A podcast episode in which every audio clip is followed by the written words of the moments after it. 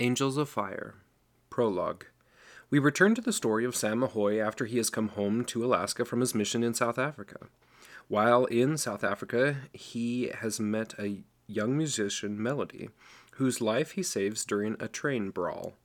Now returning home, he brings Dawn, another faith filled young woman he taught on his mission, whom he has fondly nicknamed Princess. Sam and Princess Mary and their twin daughters, Bonnie and Lisa, are now just one years old. Following a long illness and an entanged, entangled relationship struggle, which nearly cost their marriage, Princess has gone through a period of estrangement from the church. In an effort to repent and find herself, she asks Sam to again call her by her given name, Dawn. Rhodesia, Africa.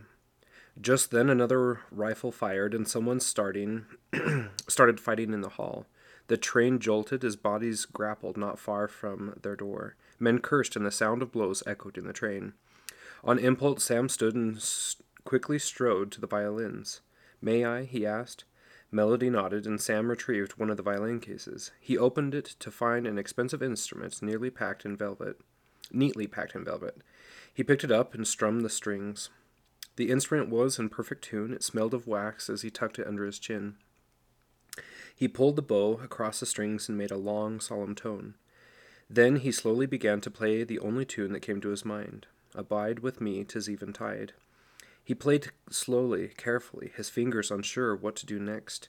He was grateful to find that even though his fingers may be unsure, his soul was not, and the music swelled within him, flowing out of that little violin. He played with feeling, and peace settled over him.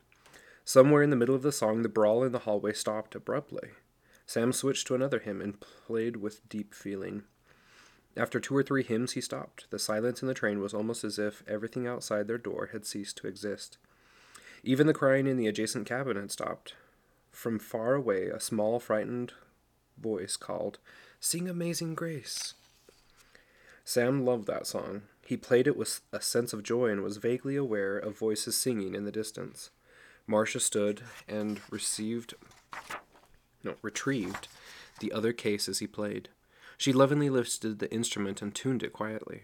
Afterwards, she handed it to Melody, who tucked it under her chin. Sam began the second verse as Melody played a quiet harmony. It was the most beautiful thing he had ever heard. He watched her eyes close and felt the power of her love for the instrument she held. She played with great skill, her touch sure and masterful. She allowed the harmony to flow unrestrained.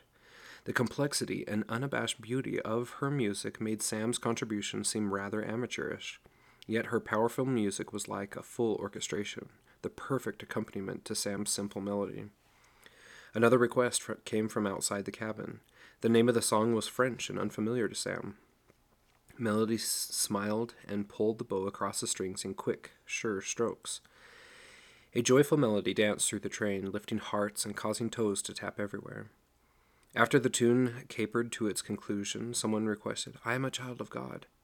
Sam knew the person must be a Latter day Saint, and it warmed his heart. He lifted the bow and played it with a joyful heart. Melody listened carefully and joined him on the second verse, again quietly playing harmony. It was breathtakingly beautiful. The person who had made the request began to sing in a powerful tenor voice. The words of the precious hymn rolled through the train like a summer breeze. Peace settled upon them. Few even noticed the next few rifle shots. Sam and Melody certainly did not. All they heard was the music in their souls as it spilled from their strings. Salt Lake City, Utah. Sam waited nervously in the long hall below the Salt Lake Temple, his clothing entirely white. His heart raced in like a chariot of fire, and his eyes continually pooled with tears. He had tried all his life to imagine this moment, this frightening, celestial moment. He had rehearsed and played the image in his mind a thousand times, and each had been less in respect than what he felt now. He had imagined less fear, less nervousness, less love, less sheer joy. A rustle of skirts to him was like the parting of the veil, and he turned to see the heavenly, heavenliest of all God's creations coming toward him in a wedding dress. Oh, how he strained to imprint that image in his mind, to remember every detail, every nuance of her beauty, the glow of her righteousness, the halo of love that surrounded her face.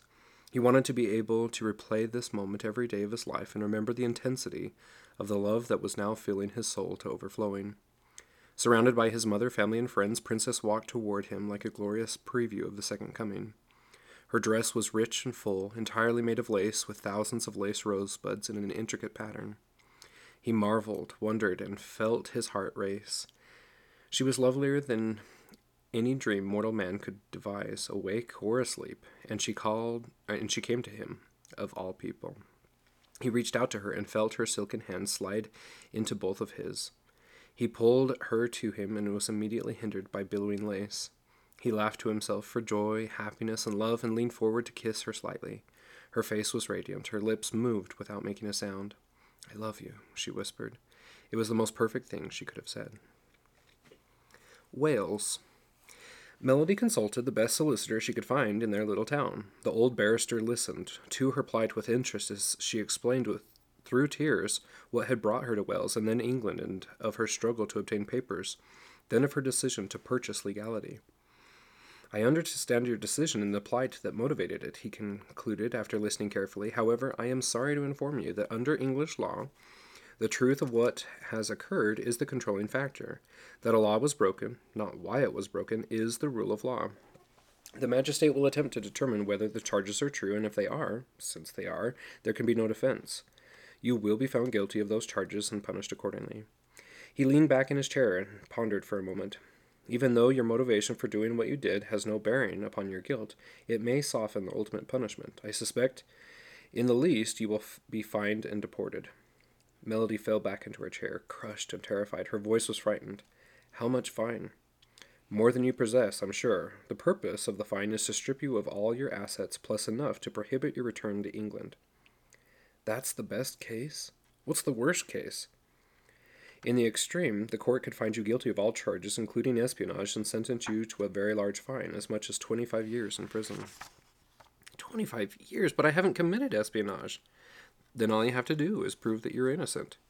How can I prove I'm innocent? Is there no presumption of innocence? He raised his chin as if the idea was repugnant to his thinking. The assumption is that you are guilty, or you would not be accused. You yourself told me that you are guilty of the lesser crimes. God help me, Melody whispered to nobody present. Indeed. God may be your best hope, the old gentleman replied pensively. Wasilla, Alaska, Princess began to sob, her entire body shaking. She looked up at him, her eyes swollen but determined. I want to find my real self again, the woman that I know I am, the woman I can be. So there is a favor I must ask of you. Sam drew a ragged breath before continuing. Or she drew a ragged breath before continuing. Sam, I have let you and everyone in Alaska call me Princess. It's a sweet nickname, and I've been flattered by it, but really, I am not Princess. I need to find the real me. I want to be true to myself once again. She looked beseechingly into his eyes. Sam, I would like you to call me by my real name. I want you to call me by Dawn. Please, would you do that for me? Sam was stunned to silence. It was all more than he could assimilate and understand. His heart felt like someone had been playing crack the whip with his emotions, and he lost grip and been flung off into the thicket of thorns. But he could tell she was serious, in her introspection and resolved. He answered slowly, I guess I can try he said, looking at her hands. After all, you were Dawn when I first fell in love with you. His eyes fell on the family picture in the hallway, but it will take me a while.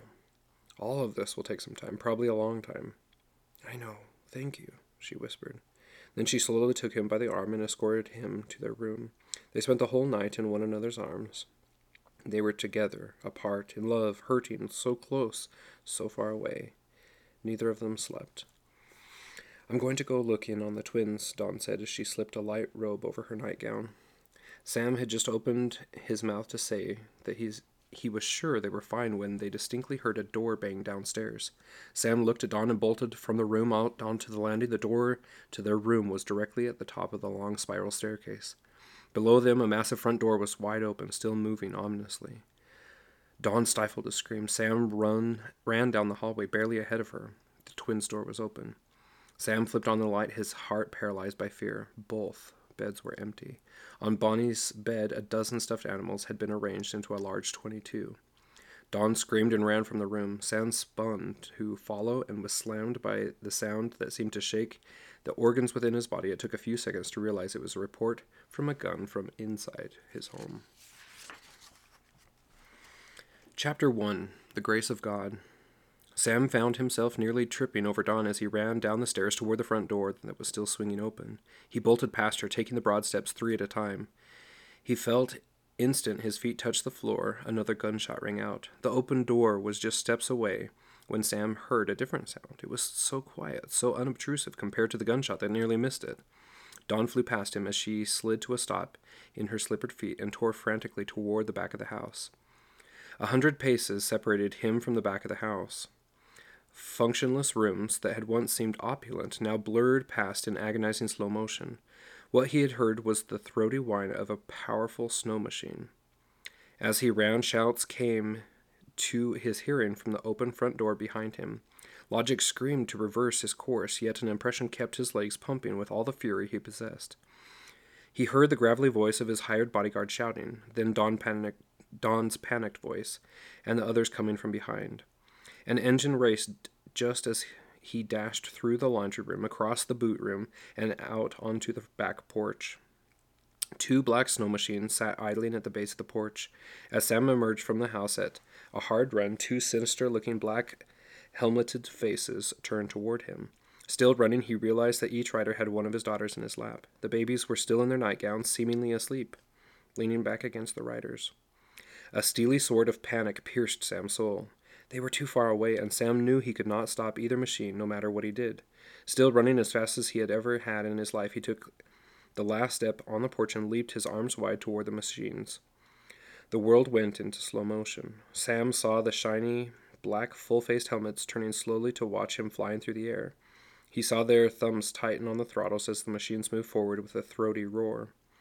The distance between them seemed to close with agonizing slowness. The machines were moving away. Sam reached toward the nearest helmet. His fingers slapped the side of the black surface, then raked across the back of the second rider. He watched their heads turn toward him as he flew past them in the snow. Sam knew he had missed. He cried out just as the time just as time returned to normal speed and he plowed hard into the deep crusting snow face first. A searing sense of failure tore through him even in the sub zero snow, and ice lacerated his face and arms. Dawn had run out the front door where she found Bart, their hired bodyguard, standing on the porch, his gun drawn. A large black suburban was backing down the lane at high speed, its headlights off. Bart fired once, then again. Dawn screamed, clapping her hands to her ears. At that moment, the startling thought came to her. Where's Sam? she cried as she slapped Bart on the shoulder. Bart's eyes rounded on her with fury. His mind was fully occupied by stopping the truck, and her words entered his consciousness as an annoying distraction. His large, athletic body tensed and his eyes narrowed. What? he bellowed, looking out at her. Listen, Dawn cried, pointing toward their right. Bart's head reluctantly turned the direction she was pointing. The sound of a small, powerful engine screamed into the night like a cry of a banshee. They're not in the car, she cried, and began running through the deep snow with an ungraceful, long legged lope. Bart immediately understood and pre- passed Dawn on her third step. She rounded the end of the building to find herself standing directly in front of two black snow machines that were roaring toward him. A part of his mind registered that Sam was flailing through the air as one hit as he hit one driver with a blunt groan and flew off into the snow. The second machine was a few feet ahead, blasting toward Bart at high speed. Without hesitation, Bart took two running steps toward him and jumped into the air, his feet coiled underneath him. Dawn rounded the building just in time to see Bart seemingly hovering in the air, both feet flashing forward. To slam the chest of the second rider in a crushing blow. The rider flipped several times from the impact. Bart landed on his feet, bellowing an incomprehensible war cry, both fists balled and coiled against his chest, quickly standing and reaching for his weapon. Dawn screamed. Sam rose to his knees with a cry on his lips, his face and arms raw and bloodied. Dawn ran after the now riderless machines as they coasted to a stop. She found her daughter sleeping against the cowling of the machines, a small harness holding them safely in place. This was no random kidnapping. The kidnappers had been prepared, even to the point of having diversion in the black truck a child sized safety harness. Her cold fingers fumbled with the buckles. She glanced up just as Sam joined her and began working on the other harness. They're still asleep, Sam said in amazement as he lifted Bonnie into his arms. He glanced behind them to see Bart holding a gun on the two kidnappers. Bart, I'll call 911 as soon as we get inside. We better hurry, these guys won't be out for long, Bart replied. Both men were stunned, just barely beginning to move. Bart's face was an odd mixture of hatred and icy calm. Sam's fears relaxed in that moment as Bart ran to the front of the house. John Dawn gently lifted Lisa and laid her against her body. They must be drugged. They must be, Sam seethed. It makes me furious. It makes me grateful, Dawn replied soberly. They'll have no memory of this. Sam stared at her. I hadn't looked at it that way, he replied, and they all hurried toward the house. They had just reached the front door when two gunshots pierced the night. Both he and Dawn ran the remaining few steps to the open door and slammed it behind them. Seconds later, a snow machine roared into the night, following, followed shortly by two others. Sam picked up the phone and found no dial tone just as Bart banged on the front door, his gait weary, his face sober. His face and chest were caked with powdery snow. What happened? Dawn demanded as she pulled open the front door for him. He beat the snow from his body and stepped inside. There was a third rider in the woods, Bart answered, his face ashen. The third guide fired at me. Fortunately, I hit the deck and he missed. But they got away. I'm lucky they didn't kill me. I just hadn't considered. Sam shook his head. They were obviously prepared for anything. I tried to remove the keys from the snow machines, but they so they couldn't escape, but there were no keys. I'm so sorry I let you down, the big man said gruffly. He sounded as if he were on the verge of tears. Bart, Dawn turned to him. Don't you see this precious precious bundle in my arms? Your cursing aside, she inserted, in a slightly scolding voice, you didn't let us down. You saved our babies. Dawn's face softened into a weary smile. Besides, I'll never forget the image of you flying through the air just before you hit that man in the ugly black helmet. That image is seared into my brain forever, he exclaimed. Then added ironically, martial arts has never interested me, but you may have just made me a convert. That was the most beautiful thing I've ever seen. Bart looked up sheepishly. You wouldn't say that if you had seen your husband flying through the air like a greenhorn cowboy drawing, doing a screaming swan dive on the backside of a bull, hitting that guy. That was Truly impressive. Sam blushed awkwardly, then bent down to kiss the sleeping angel in his arms over and over again. The police were unable to discover anything about the kidnappers.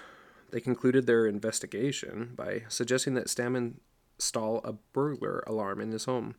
Sam thanked them for his advice and suppressed the urge to strangle them as they left. The next day, he quickly installed an elaborate security system, which included burglar bars on the lower story windows and steel reinforced doors. Melody returned to the park after two days of tearful sulking.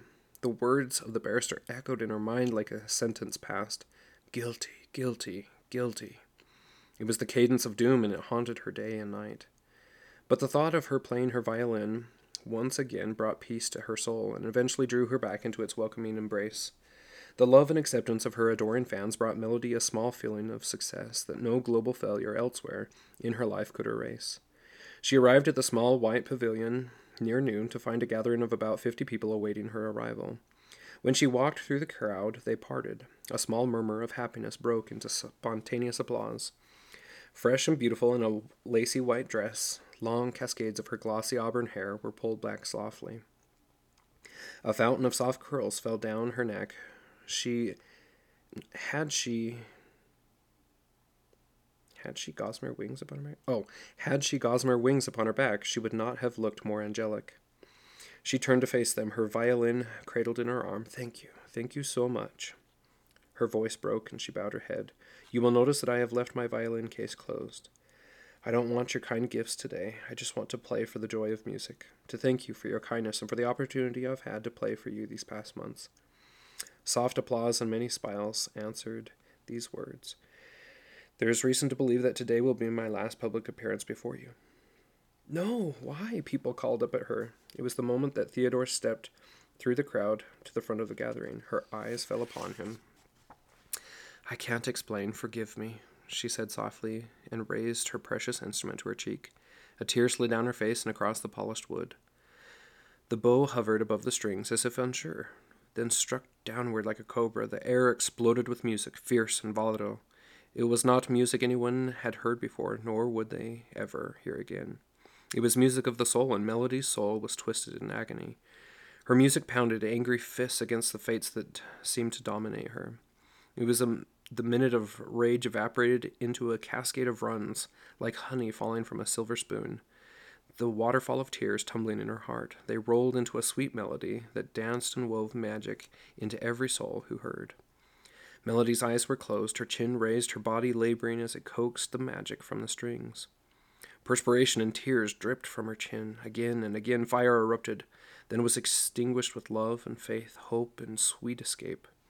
Finally, a single note hovered in the afternoon air, steady, absolutely desolate, alone, yet unafraid. Then, in a heartbeat, it skipped joyfully to a conclusion, full of childlike happiness, hope, and peace. Before anyone was prepared, the masterpiece had evaporated in the wind. Cries of Maestra, Maestra, encore, brava, ripped, ripped through the air. Tearful faces gazed up at her with questioning eyes, wondering how such music had been unleashed. Melody opened her eyes as if unaware for the first time that anyone she had anyone, but she had seen her heart dancing. Huh? Okay. Melody opened her eyes as if aware for the first time that anyone but she had seen her heart dancing naked and unadorned in the music of her soul. She blushed slightly and lowered her instrument. A part of her mind searched for what she should play next. There was nothing that could follow such music. She returned her instrument to the case, closed it slowly, and stepped from the pavilion. The applause finally died as her crowd reluctantly dispersed. Many kind words and sad smiles bid her farewell. At last, only one admirer remained. Melody, that was breathtaking, he spoke after a stunned pause. Melody looked up, startled. Theodore! His face was deeply concerned. What dark tragedy has pulled such beauty from you and left you so exhausted? he asked earnestly. And why will this be your last concert in the park? She looked down at her still trembling hands. I can't really say. Thank you, but there's nothing anyone can do about it, she said. Then she stepped, sidestepped him and continued her escape from the park. How do you know what I can't do? At the very least, I can listen, he persistently, kindly. He persisted kindly after her. Melody stopped to look back at him. I'm just not sure. My solicitor has told me not to speak of this to anyone. Solicitor? Is it that serious? They were by the park bench. Theodore took her elbow insistently and motioned for her to sit. Melody hesitated, then gave up and sat down dejectedly. Tears began to slip silently down her face once again. She snubbed them away angrily with the back of her hand, her gloved hand. She refused to look up. Theodore sat beside her with his whole body turned toward her. He placed a hand on hers. Tell me what is happening, he asked softly. Please. There's nothing you can do about it. It would only drag you into something that you're not involved with. Please, I have powerful friends. Perhaps. Melody looked up at him. Her eyes pulled with tears. Suddenly she found herself telling him much more than she had intended. She told him everything. Everything. When she finally finished, he stood, a look of determination on his face. Let me go check into this. When is your meeting with the next, or when is your next meeting with the solicitor? Next Tuesday. The hearing is still several weeks away. How can I reach you? Do you have a phone? Melody hesitated for a moment, then opened her case and tore a small corner from a concerto store. Score. Oh, concerto score. Theodore fished a pen from his pocket, which she took to write something on the paper. She handed him the paper with questioning eyes. I'll talk to you in a day or two, he told her, slipping the paper into his overcoat. In the meantime, have faith. Melody looked at him hopelessly. In you? I'm grateful for your concern, but I hardly know you. Then have faith in God. He won't let you down. As for me, I'll just make a few inquiries and let you know what I find. Thank you, she said weakly, failing to find comfort in his words. Theodore stood resolutely, smiled oddly, and left in a hurry. Melody watched him depart with detached amazement as if he were living in a world much different from hers. What was that which she saw in his eyes? Anger, betrayal, fury? She had expected none of those, except perhaps a vague concern or forced sorrow. This new revelation of strange behavior simply added to her confusion, and also to her fear fear that he might somehow impale himself upon her trials, and fear that in doing so he might actually make her fate far worse. As her solicitor had strongly suggested, her guilt would only be amplified if she attempted by some circuitous route. Circuit. Circuitous? That's a word I've never seen. circuitous route to escape justice.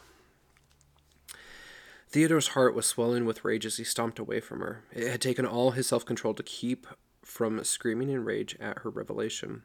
As she had related the long tale of her sad life, fragments of conversations came to him with great force. The first time her lips had formed the word Rhodesia, he had made the fateful connection. He slipped into his car near the park and made an illegal U turn.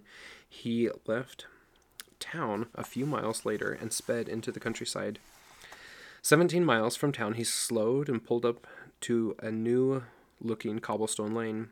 An elegant brick fence stretched as far as could as far as he could see in both directions. The lane led past a manicured hill and around a small lake. Across the lake, an elaborate English Tudor mansion sprawled amidst lush, formal gardens. Fountains and reflecting pools dotted the landscape. He pulled up to the front door and stepped out. He trotted to the door, which opened for his arrival. Good afternoon, Master Theodore. A butler in formal attire greeted him pleasantly. What an unexpected pleasure. May I inform your uncle you have arrived? Yes, please, Alvin, and ask if I may speak with him immediately. Certainly, sir. Please make yourself at home. You know the way around. Thank you, Theodore said as he stepped into the sumptuous foyer. A massive stair began before him, he with gilded lions sitting upon the lintels, their heads resting upon paws with watchful eyes. The staircase rose halfway and split at a landing, each side gliding in opposite directions to a balcony high above. A massive crystal chandelier hung in the cavity between the stairs. It was a sight he had seen many times, one that he had loved and planned on calling his own some day. He was, after all, the eldest and most favored heir, and destined to his family's wealth and title. Theodore's devotion to the seminary and the church was real and fervent, but also a large part of his uncle's devotion to him. It was Uncle Tennyson's oft stated desire that his heir should be an ordained minister, which was what he had initially inter- which was what had initially interested Theodore in priestly pursuits. Theodore's imminent ordination to the priesthood had elevated him above a host of cousins as their uncle's heir apparent. It was a happy coincidence for Theodore that the yoke of the church suited him as at least as well as the idea of wealth and privilege. How is my favorite nephew? A voice boomed from his left. Theodore looked up. I am well, uncle. I am very well. And you? The same, the same. I still haven't found a way to live forever, so unfortunately, my boy, the same. Theodore laughed, though the subject was near and dear to his uncle's heart. It was a family joke of sorts. Uncle Tennyson descended the stairs, dressed in a silk smoking jacket with a wide black collar and a gold embroidered body. He was in his late seventies and still hale, though somewhat stooped. He commanded a sprawling empire that stretched far, almost most of Europe, his name universally honored and feared. He wore his full head of white hair to his shoulders and stubbornly resisted anyone's suggestion that he cut it. His entire demeanor manifested an air of arrogance, and his obsession with doing exactly as he pleased, no matter the consequence. Let the whole world step aside if it must. his uncle slipped a manicured hand through Theodore's arms and turned him back in the direction he had come. A look of affection softened his otherwise angular and age cratered face. Come into my study. What brings you out to the country? It must be urgent. Theodore followed his uncle into the study, a room of dark woods and green, deep green carpet. I can't talk today. So sorry. Theodore followed his uncle into the study, a room of dark woods and deep green carpet. Bookshelves of full two stories tall towered over them, filled with ancient tomes. Uncle, you know I love you, Theodore began in a warning voice. His uncle waved him off with an impa- impatient gesture and shake of his head. He rolled his eyes as he sat in a plush red chair before the massive fireplace. I can see I had better sit down for this one, he quipped in mock gravity, a patronizing smile upon his face. Theodore sat opposite his uncle in the edge of an identical chair, leaning forward. He forced his voice to be calm. I just pieced together several statements I remembered you making last weekend. His uncle smiled. About the spy from Rhodesia? It almost amazed Theodore how perceptive his uncle was. It was no wonder he had ruled a far flung private empire with nothing but his brilliant analytical mind and his flawless memory. But Theodore was would not be deterred, even by admiration. Uncle, I met the person in question, and she's no spy. Tennyson waved his hand in dismissal. Of course not. but she is a person of unsavory background, and hardly fit company for one of your noble birth, he said forcefully, though still amiably. Theodore wagged his finger at his uncle. Are you playing matchmaker again? I thought you were going to stay out of my love life. I do stay out of it, he cried. Then a voice grew conspiratorial, unless you start gravitating toward gutter tripe and street musicians. This particular street musician happens to be from a very old family from Devonshire. They were easily as wealthy as you until their father took his family to Rhodesia to colonize. They were, about the time I was born. I'm aware of that, of course. He was later stripped of his lands and titles for treason against the crown. His treason has nothing more than loving his new land and being willing to give everything to possess it. He was a nobleman, and his family still is. Melody is a marvelous woman of great talent and depth. Melody. What an appropriate name for a street musician. Tennyson's voice was rich with sarcasm. Uncle, you're being too haughty. She plays in the park for the love of music. His uncle's eyes narrowed. And to make money. She makes money because she's a world class musician and because our government denied her a visa and passport. And with that, any possibility of making a living. A lesser woman would have turned to something menial or prostitution. I tell you, she is a noble woman. Posh! She's a street musician. Uncle, if you met her, you'd be charmed and probably ask her to marry you herself. His uncle laughed heartily. You know I can never deny you. You hypnotize me even when you defy me. What do you want me to do? Theodore's mind relaxed, sensing the possibility of a win. I want you to stop her prosecution. It is what you started it. It was you who started it. Don't deny it. I do what I must to protect the kingdom, Tennyson said airily, then drew his face into an expression that was far more of a wolfish grin than a smile. What's in it for me? There's nothing you don't have, including my undying fealty. Fealty. Fealty. what are all these words? Feel. Like loyal. Fealty. Okay. Theodore avowed with a regal wave of his hand from chin to knee. Tennyson grew serious. Theodore, I want you to marry in your class. I want you to possess all this, he said with an expansive wave of both arms. After I'm gone, or even before, I don't want you to sully my name by marrying beneath yourself. I haven't decided to marry Melody, nor have we any remote have we even remotely discussed it. But I must marry who I love, uncle. Nonsense. You must marry who you must for title and power, then go wherever else you have to for love. It is what must be. Theodore did not want to engage his uncle in a debate about love and lust. He knew Tennyson to be well endowed with the latter and agnostic about the former. Theodore thought it wise to not succumb to his uncle's clever bait. Then I will give you a challenge, he said upon a sudden inspiration. You? Challenging me? You grow bold in your cleric's collar, Tennyson said joy- jovially, and with an obvious nip of warning. Theodore leaned back in his chair, feigning an air of consonance he did not feel. Yes, a challenge even you can't resist. Intriguing. Go on. Take the woman I choose to accompany me on life's journey and elevate her to whatever status you feel is appropriate. Cold silence filled the room. Theodore promptly added, Or perhaps you haven't the power to raise, dear uncle, only to tear down. He said, his words tonal with jest, his eyes flashing with earnest. I can turn a potato into a princess if I desire, Tennyson asserted hotly. Theodore's voice, voice remained impassive. Then I challenge you to do whatever you must to satisfy your lusts and leave my happiness to my discretion. I'm afraid if you destroy this fragile flower I have found, I shall be forever moody and sullen when I'm around you, he pouted, only partly in jest. His uncle blustered uncharacteristically. Happiness has nothing to do with women, love, or discretion. It has only to do with power.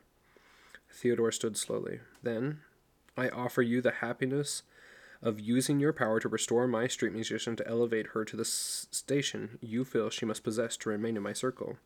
She didn't know anything of our involvement in her life, and I prefer that she does not. His uncle took his chin in both fingers. Only the cracking of the fire in the grate interrupted the silence that lingered for a long moment. It is an intriguing challenge, he said at last. You will do it then? You know I cannot say no to you, Uncle affirmed, once again amiable. Still, there was a steely look in his eyes that conveyed strict warning. Theodore knew that he had walked very close to the edge, in fact, beyond the edge, and only Uncle's very real desire for his nephew's happiness, along with a consuming desire for an appropriate heir, had yanked Theodore back from the fi- fatal fall. Theodore grinned. A fact I was counting on. He reached a hand out to touch his uncle's shoulder. Uncle, I do thank you with all my heart. Posh, you just want my money. That too, Theodore laughed. Just get out of my house. Yes, uncle, Theodore said, smiling broadly as he hurried to the door. Uncle Tennyson watched him until the butler was pulling open the door. Theodore, he called across the large foyer, his voice echoing in the vast emptiness. Yes, uncle? Well played, he said softly.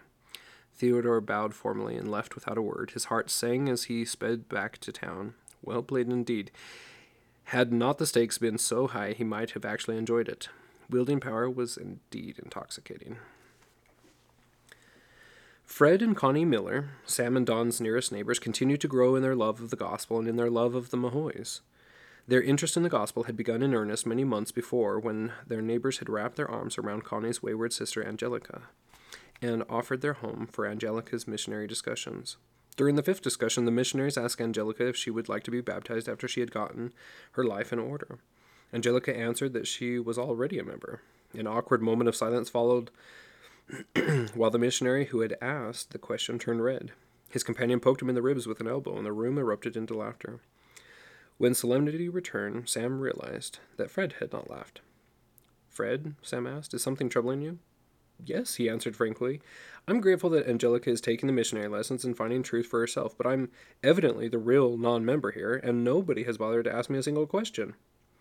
There was a moment of stunned silence while everyone, including Fred, pondered the meaning of his complaint.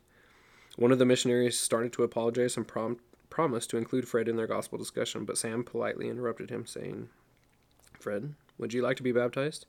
Well, yes, he almost shouted. Connie turned to him with an expression of total amazement. Fred, she exclaimed, I had no idea you knew it was true. Fred fumbled with his hands. He looked directly at his wife.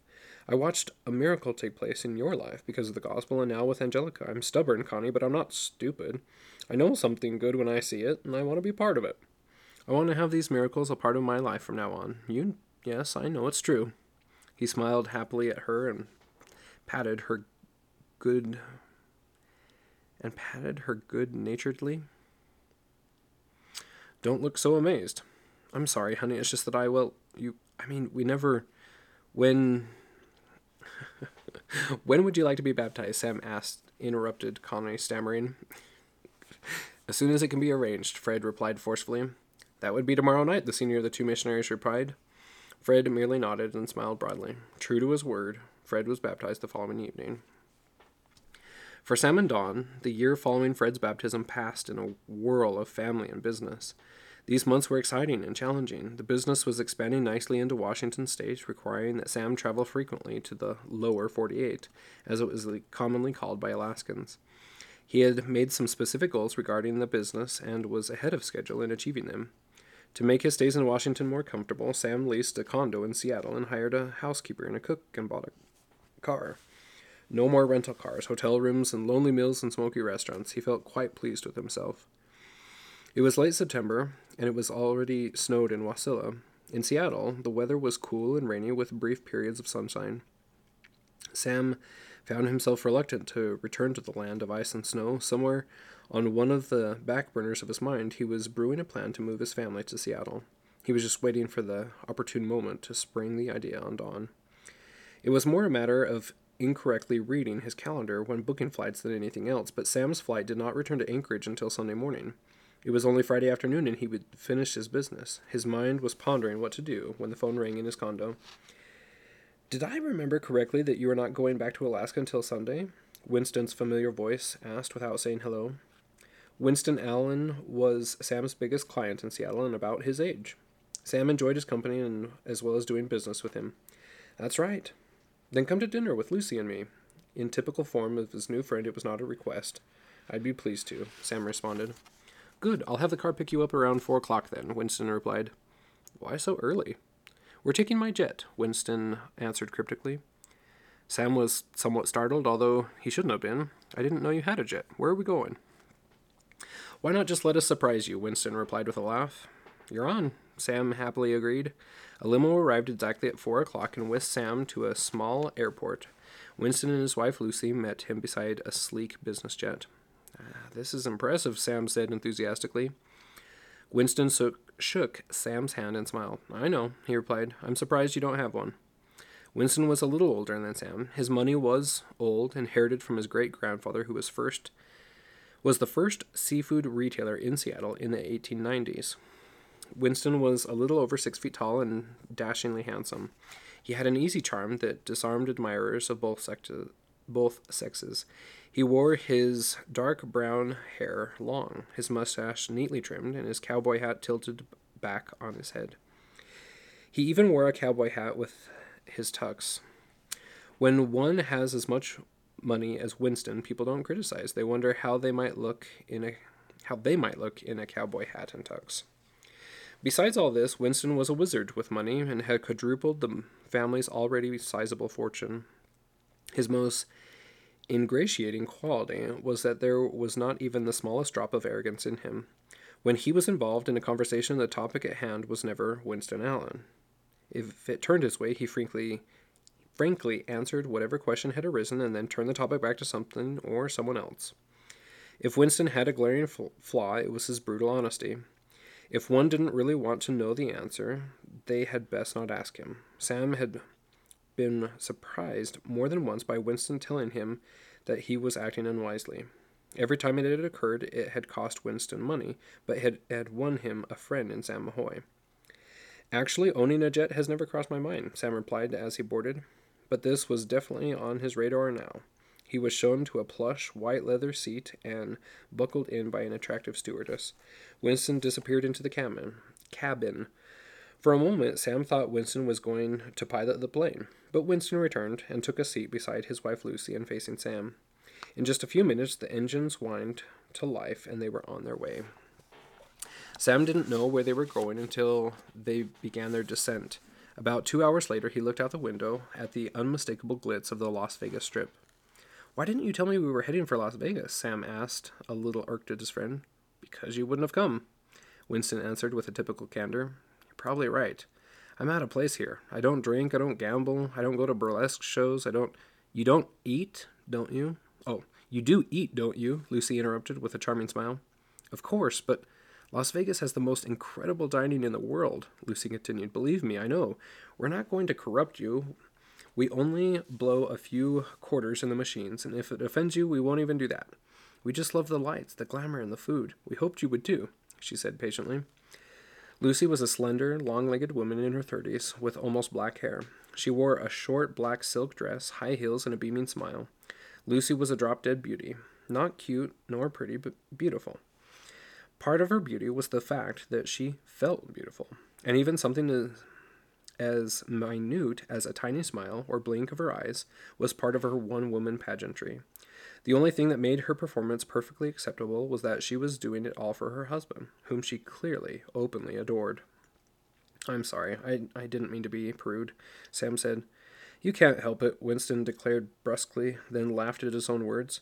He was right as usual. Sam forced himself to lighten up. He was determined to not spoil the evening. Another limo took them to Le Village Buffet, inside the Paris casino on the strip. It wasn't the biggest casino in town, but the buffet was world famous, and to Sam, quite mind boggling. Every form of fine food, from prime rib to exotic delicacies, was laid out in a seemingly endless array.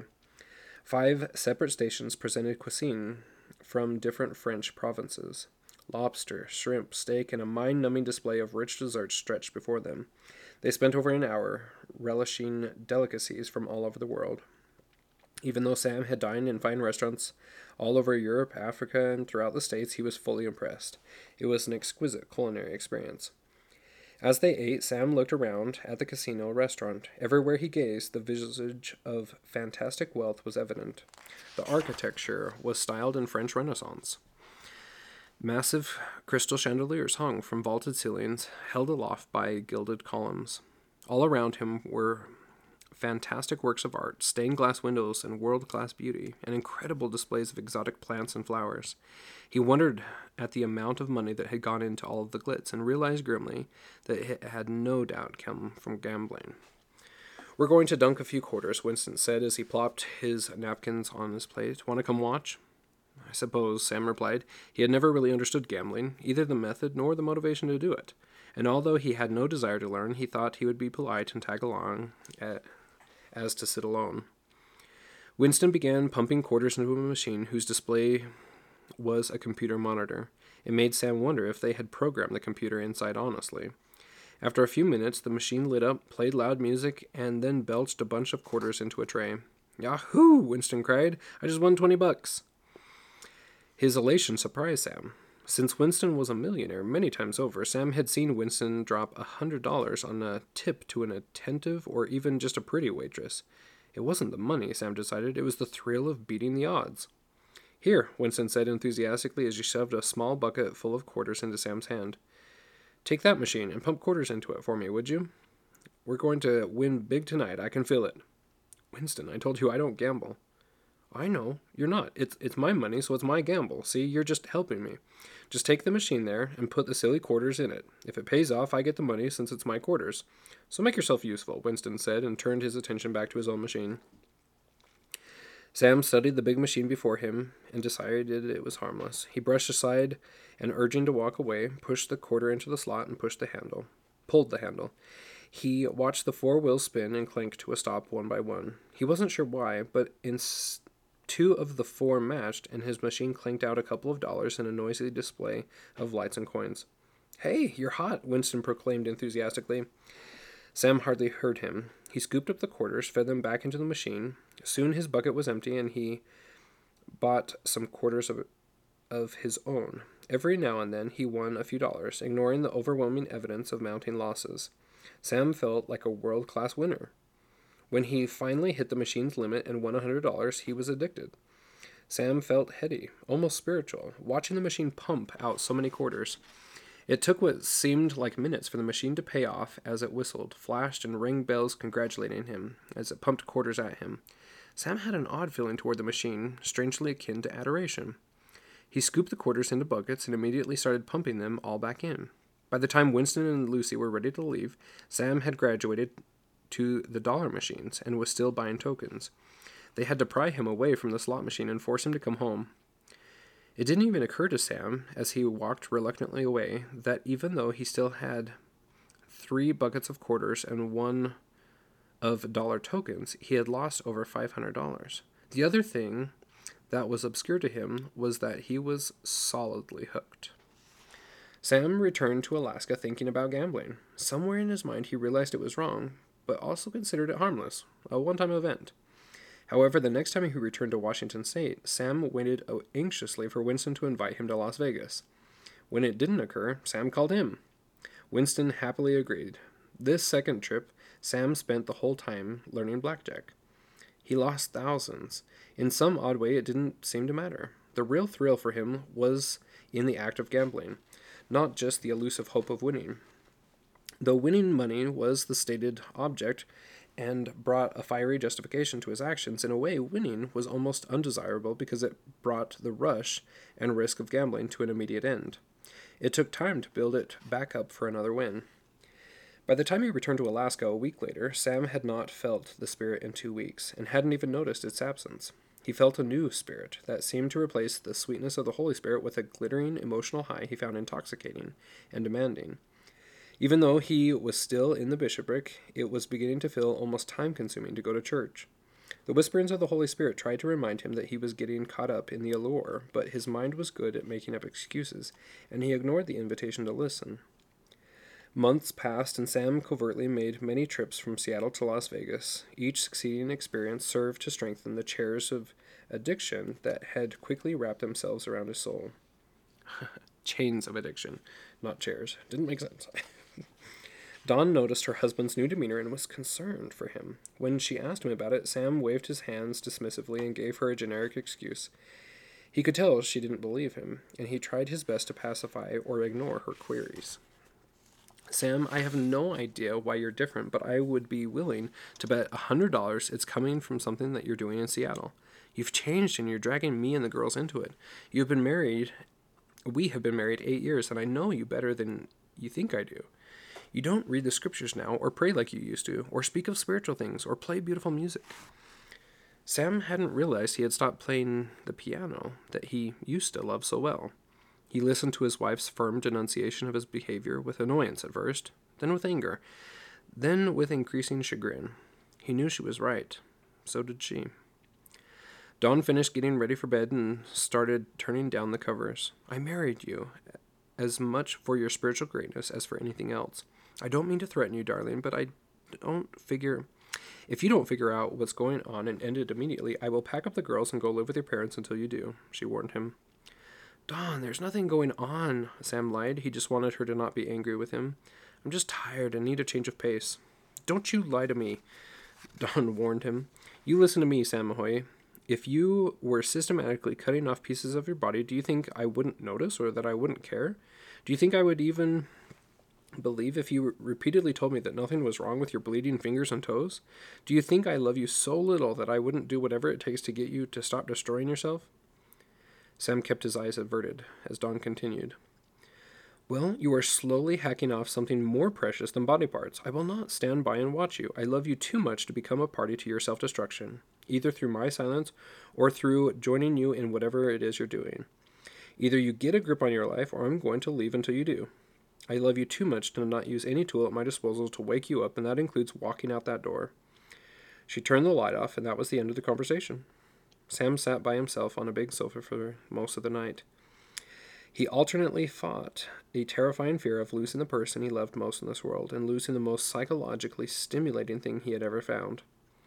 For a few moments, he would hate her for attempting to manipulate him, then he would love her for her courage, then hate himself for stooping so low, then he'd start all over again. It was a maddening treadmill of vile emotions. Loud voices argued pervasively in his head. Pers- yeah, um, that gambling was not breaking a commandment. It was harmless. He certainly had the money to lose. It was not a hardship on his family, so what difference did it make? He knew deep down it was wrong, but for Sam, this form of being wrong was so completely stimulating that it was he had difficulty even considering abandoning it. After the emotional turmoil that they had been through, Sam could only hope that Dawn wouldn't actually leave him forever. She might make good on her threat and spend a few days with his parents, he reasoned, but she would not abandon him, would she? Sam reasoned he had offended himself far more than he probably had. What? Okay. Far more than he probably had his wife. He had betrayed no covenants, no moral laws, or sacred trust, although he still felt vaguely unsure of her love. He told himself that this was just her way of opening his eyes. But Sam could not doubt that she did not respect him in his current state of spiritual decay, and that stung deeply. Sometime during that painful night, Sam found the remorse he had previously lacked. Finally, Dawn's rebuttal came irrelevant, and even his addiction became irrelevant. Only his relationship with the heavens mattered. Sam fell down on his knees and prayed earnestly. The heavens above him were stone and silent. He arose, feeling himself being buffeted. His heart was a confused garble of emotion, waves of rebellion, then, then contrition. He fell again to his knees, each time begging his God more earnestly for forgiveness. This process repeated many times during the night. By the first morning light, he had arrived at the inglorious point of true repentance, a feeling completely, in true repentance of feeling completely filthy. At 7 a.m., Sam called his landlord in Seattle and canceled his condo lease. He would never return there. He called his business contracts and informed them that they would be doing business by long distance telephone from now on. When Dawn arose, he sat her down and told her everything. Dawn listened quietly, nodding sadly, and occasionally sniffed back some tears. When he had finished laying out the pathway to his pollution, she stood up and came to sit beside him. Sam, Dawn began somewhat contritely. I have been thinking about last night, and I want to apologize for what I said. I was wrong to threaten you. Will you ever forgive me? It wasn't my place to judge you. Forgive you? Sam asked incredulously. He was, in fact, grateful, not understanding the fact that she had pressured him. I am truly sorry. I said what I did. I was wrong. She paused and added gently, No wife has that prerogative. Sam nodded but said nothing. Sam, after all we've been through, I would never leave you because we were fighting some internal battle or because I was disappointed with the direction of your life. She continued earnestly. Sam nodded again. Thanks for saying so. Dawn's mood lightened, and she had laid her head on his shoulder. Is there anything I can do? Sam kissed the top of her head. Keep reminding me of how much I love you. Even better, I'm going to keep reminding you of how much you love the Lord, she replied, lifting her head to look at him. I have no illusions about who you love better. I have always known I was number two on your list, Samahoy. Sam shook his head in confusion, not entirely sure he was getting into more trouble, even as she spoke. Dawn's voice became teasing. There was a time when I was a tiny bit jealous. Now that I see what a scumbag you are, when I move up the number one slot, I find I miss being number two. As a matter of fact, I don't think I could love you as much as I do if you actually dropped the Lord from your number one position.